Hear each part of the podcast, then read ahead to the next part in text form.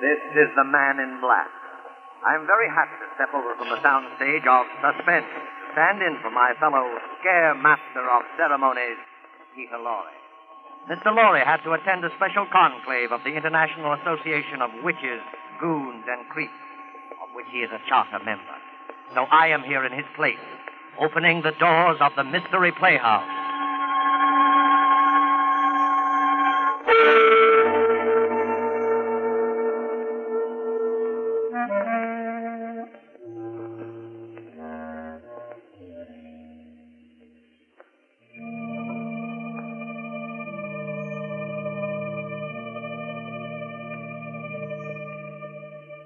Tonight, the Mystery Playhouse has been fortunate enough to secure the services of that light-hearted raconteur of murder, horror, and the supernatural, the laughing boy of the inner sanctum, Raymond. Raymond's been telling about the horrible things that happen to other people for a long time now, and getting a huge bang out of it.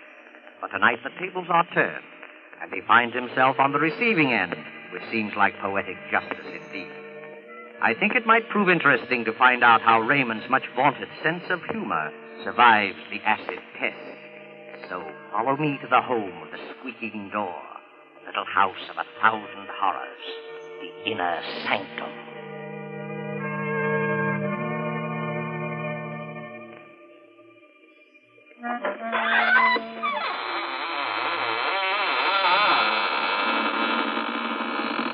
Good evening, friends.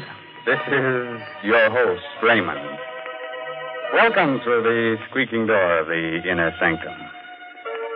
For those of you who write in to find out why our door squeaks so much, I guess now is good time as any to explain that the hinges are rusty with dried blood. Through that door passed the most beautiful ghouls in the world. Won't you come in?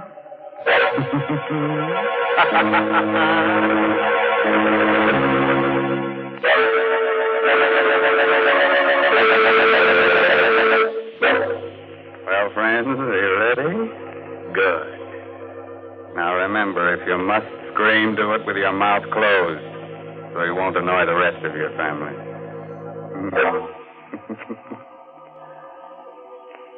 you know, you don't need dark old houses or murky graveyards to feel the chilly presence of beings from the other world. Uh, last week, just after I completed my broadcast, I was called to the telephone. And I picked up the receiver, I heard. Hello, is that you, Raymond?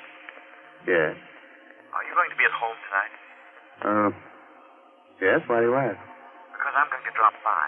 Something I want to ask you about. Try to be alone. Uh, who are you? Don't you remember me? Well, the voice is familiar, but I can't quite place it. I'm Gideon Blake. I'll see you later, Ray. Goodbye. Now, there's nothing unusual about a call like that, except one thing. Ten years ago, my friend Gideon Blake was killed.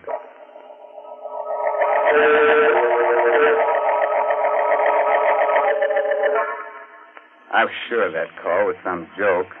I remember laughing about it as I sat down in my living room with sandwich and glass of milk. But uh, later that night, I must have dozed off.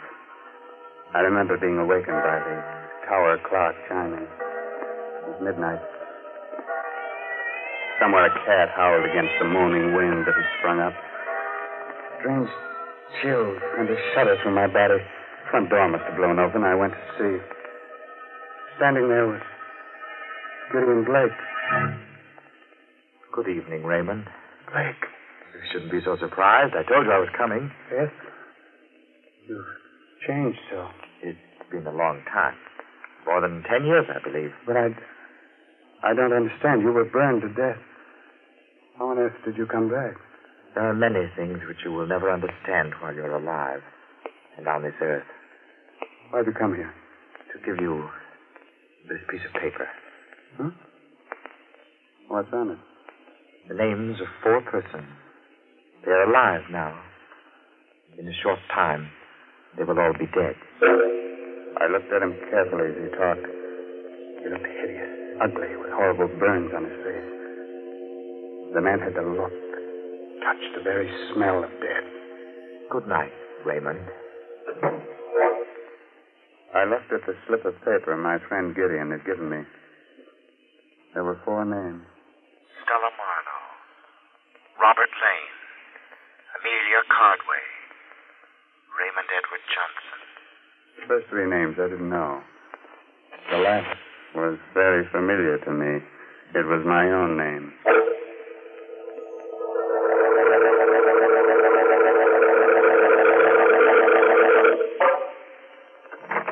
Oh, hello, Raymond. Sit down. Thanks, Inspector Dorr.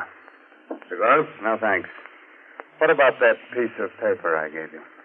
How'd you get it? I told you. Look, I'm a cop, Raymond. When I believe a story like that one, you can call the little men in the white coat. Oh. No, I'm sorry I bothered you, Inspector. Let's forget it.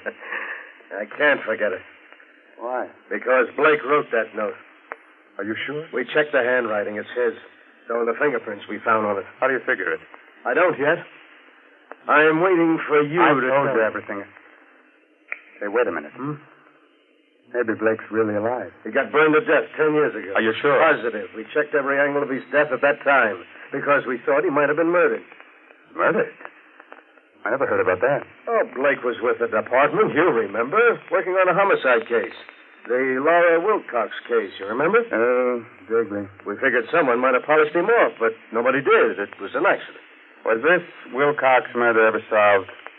Well, uh, no. Maybe those names I gave you have something to do with the Wilcox case. Why don't you check them? I did. None of your names figure. These people never heard of the Wilcox murder. Hey, Inspector, Yeah, what do you want, Gibson? uh, weren't you interested in some information about a dame named Stella Marlowe? Yeah. She was the first name on that list you gave me, Ray. Hmm. Uh, what about her? I just came through on the ticker. Stella Marlowe was found dead. Murdered.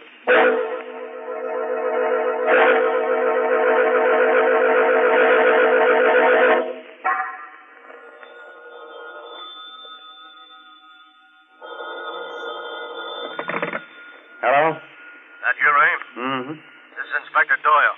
We're trying to get you all day. Oh, I just got in. I've been down to the police library studying the file on the Wilcox case. All right, forget about that. Now listen, I want you to lock your door and all the windows. I'm sending down a red-headed cop to guard you. What? Don't let any dark-haired guy into your house, even if he's your own best friend. What's this all about? We're dealing with a homicidal maniac. The body of Stella Marlowe was dismembered. Remember. Tell my man to call me at headquarters when he arrives. Goodbye. Hello?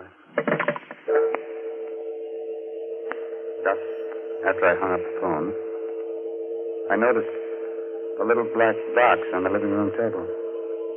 How it got there, I don't know, because my house was locked all day. I undid the black ribbon, opened it. What I saw inside fascinated and horrified me. It was a human hand. Suddenly a thought clicked in my mind. I recognized something on the hand.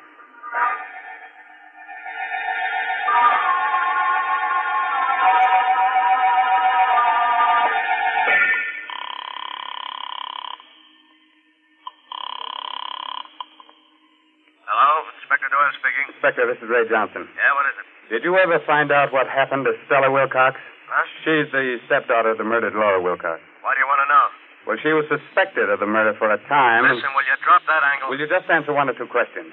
Did the killer dismember the whole body in the Stella Marlowe murder? Just the hands. Fine. Did she have on a large diamond ring, the third finger on the left hand? Yes. Your friends say she wore it all the time, but how do you... I've got it here. Someone sent me a hand with a ring on it. What? And get this there's a name engraved inside the ring. The name is Laura Wilcox. What? There's a scar on the thumb. There was a scar on the left thumb of Stella Wilcox's print in your file. I took a fingerprint. The prints on the hand and the fingerprints of Stella Wilcox are identical. Are you sure? Yes. Stella Marlowe and Stella Wilcox are the same person. Did you find anything else there? Yes. Black hair under the fingernails. I'm coming down to your place as fast as I can get there. Goodbye. Goodbye. The front door slammed a second after I hung up. I turned around.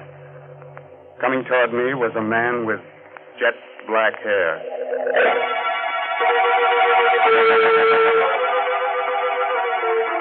You know, I can face sudden, horrible death when it happens to other people, but when it happened to me, the man with the jet black hair looked quietly at me and said, I'm Robert Lane. You're Raymond Edward Johnson, I believe. Yes. Inspector Doyle spoke to me about you. Now sit down. What do you make of all this? I don't know what to make of it. You heard what happened to Stella Marlowe. Yes. You know that's not her real name? Yes, she was the stepdaughter of Laura Wilcox, but uh, I do know. I think I know more about this than you imagine. Is your name really Robert Lane? Why? There was a chauffeur in the Wilcox home, a man named Lowry. I wonder There's if... no harm in telling you now. Yeah, I'm that chauffeur. And Amelia Cardway? She was Mrs. Wilcox's maid. Now, Johnson, the murder of Stella didn't come exactly as a surprise to me. Why? She poisoned her stepmother with the help of the maid, Amelia Cardway. But why am I involved in all this? Let's not fool each other. Somehow you discovered that Stella murdered her stepmother. But after ten years, you can't dig up any evidence, and you know it. So you invent this wild story about Gideon Blake. Just the right sort of psychological scare to frighten the two women into making a move that'll give them away. Very clever. Just a moment. What color is the hair of Amelia Cardway? Blonde. Pretty shade of blonde, in fact. Very attractive girl ten years ago. Oh, what's in the box? I advise you not to look. I rarely follow the advice of other people. I. Oh. Where'd you get this? Someone left it here this evening. That ring. Old Lady Wilcox gave that to Stella on her 18th birthday. That. The hand of Stella. I understand why you asked about the hair, Johnson. That hair under the fingernails is black, just like mine. Mm-hmm. I wouldn't be surprised if an analysis showed that it was mine. And you killed her. The point is that I don't intend to give up my life to amuse you and your little crime hobby. What do you mean? You're going to learn about crime, Raymond, through a direct personal experience. I'm going to kill you. Let go of me. I.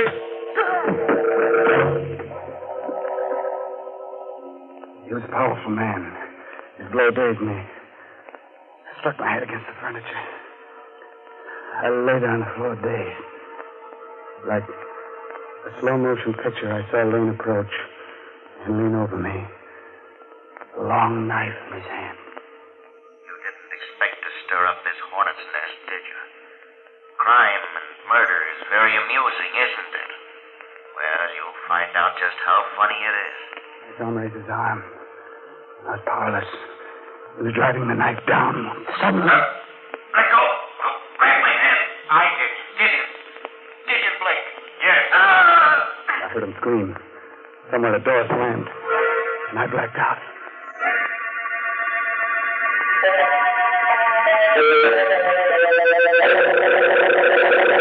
Here, here get up, Raymond.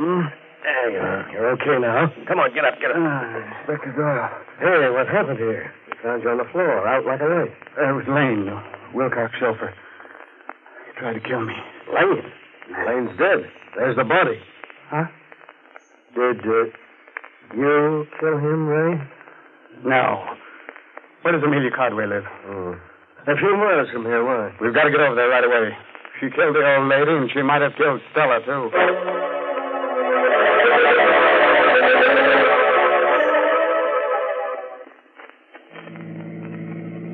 I don't see how Amelia Cardway could have done it. Maybe you'll tell me next that Gideon Blake did it. I don't know. Gideon Blake didn't have a hair on his head. Oh, Uh, besides, he's dead. I never arrest a dead man for the crime of murder. You can't get confessions on him. Perhaps Lane did go to see Stella shortly before she was killed. They were all in this together. Yeah? They told you they didn't know each other to protect themselves. Now, that still doesn't explain how the hand got to your place, or why Gideon Blake came back from the dead, or why we found those black hairs under the fingernails. Say, I've got an idea about the hand. Yeah? I think it was dismembered so that you would never know that Stella Marlowe was Stella Wilcox. Huh? She changed her appearance, but she couldn't change her fingerprint. Well, then, who left it at your place, and why? And why should you be on the murder list? Don't remind me of that, please. Well, here's Amelia Cardway's cottage. Maybe we'll get some of the answers here. Come on. What? Inspector. Help! You hear that? Yeah, yeah. Come on, follow me, right? Inspector Doyle had his gun out and was running into the house. I followed a few steps behind. In a moment, I was in the living room. Doyle was standing there. Well, what happened? Why did you scream for help? In an old chair sat what was once an attractive woman. The blonde hair was streaked with gray, but the face was a mask of terror. I recognized her from the picture in the police file. It was the former maid of Laura Wilcox, Amelia Conway. Yes, Mrs. Wilcox, in just a minute. Come in, Mrs. Wilcox. What's the matter with her? Oh, Yeah, she's cracked or delirious. Just keeps sitting there like that, mumbling. You can't live with secrets. Someone will find out. I'm glad, glad they found out. Now she'll never come to see me again, Deborah. Yeah, well, who came to see you? Mrs. Wilcox, Huh? I didn't want to give her that medicine. I knew it was poison, but Stella made me. She made me. And so did he, the chauffeur. Getting out of the chair, Inspector. Uh, look, there's a knife in her back. Miss Cardwell. There she is, at the top of the stairs. Mrs. Wilcox. Where? At the top of the stairs, Inspector. Look, it's Laura Wilcox. I'll tell everything, Mrs. Wilcox. We were all in on it together. Stella, the chauffeur, and me. I didn't want to do it. Forgive me for... I'm going upstairs. You look after her, Ray. The moment he reached the bottom steps, Mrs. Wilcox disappeared. I stooped over the Cardway woman. She was dead. A burst of pistol fire came from the upstairs part of the house. A moment later, Inspector Doyle came tumbling down the stairs, the gun still in his hand. He was unconscious. I looked up. At the top of the stairs stood Mrs. Laura Wilcox. She said nothing, but calmly came down, holding the poker she had struck the inspector with. She bent down, took out the knife from the body of the dead Amelia Cardway. I was too startled, too frightened to move. Suddenly, the woman took off her hat, her wig, and there stood Gideon Blake. You'd better go now, Raymond. I don't understand that disguise. Look there. The entrance to the dining room. Fire. Yes. Fire. You'd best leave at once. Those flames are spreading rapidly. Take Inspector Doyle with you. Blake, hurry. Yours is the last name on my list, you know. He didn't have to say any more. I dragged the inspector through the door. Gideon Blake turned, smiled at me, and walked directly into the flames.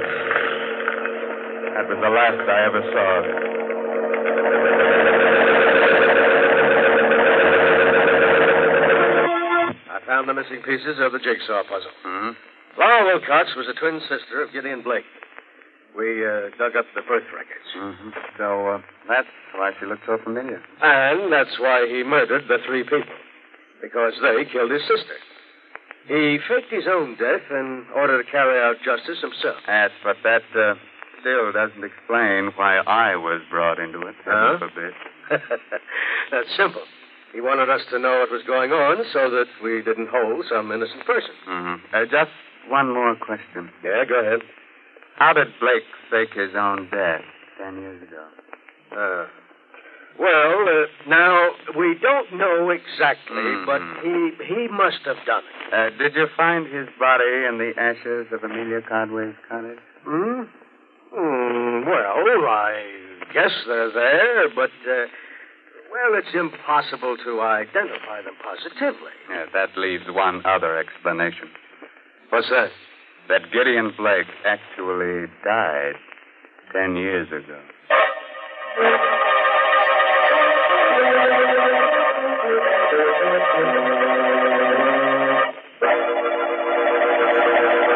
A uh, word of advice, naturally. When you get killed, don't let your murderer slice your hands off. 'Cause Then you can never put the finger on it. Good night. Pleasant dreams. Uh-huh. Ah. Mm.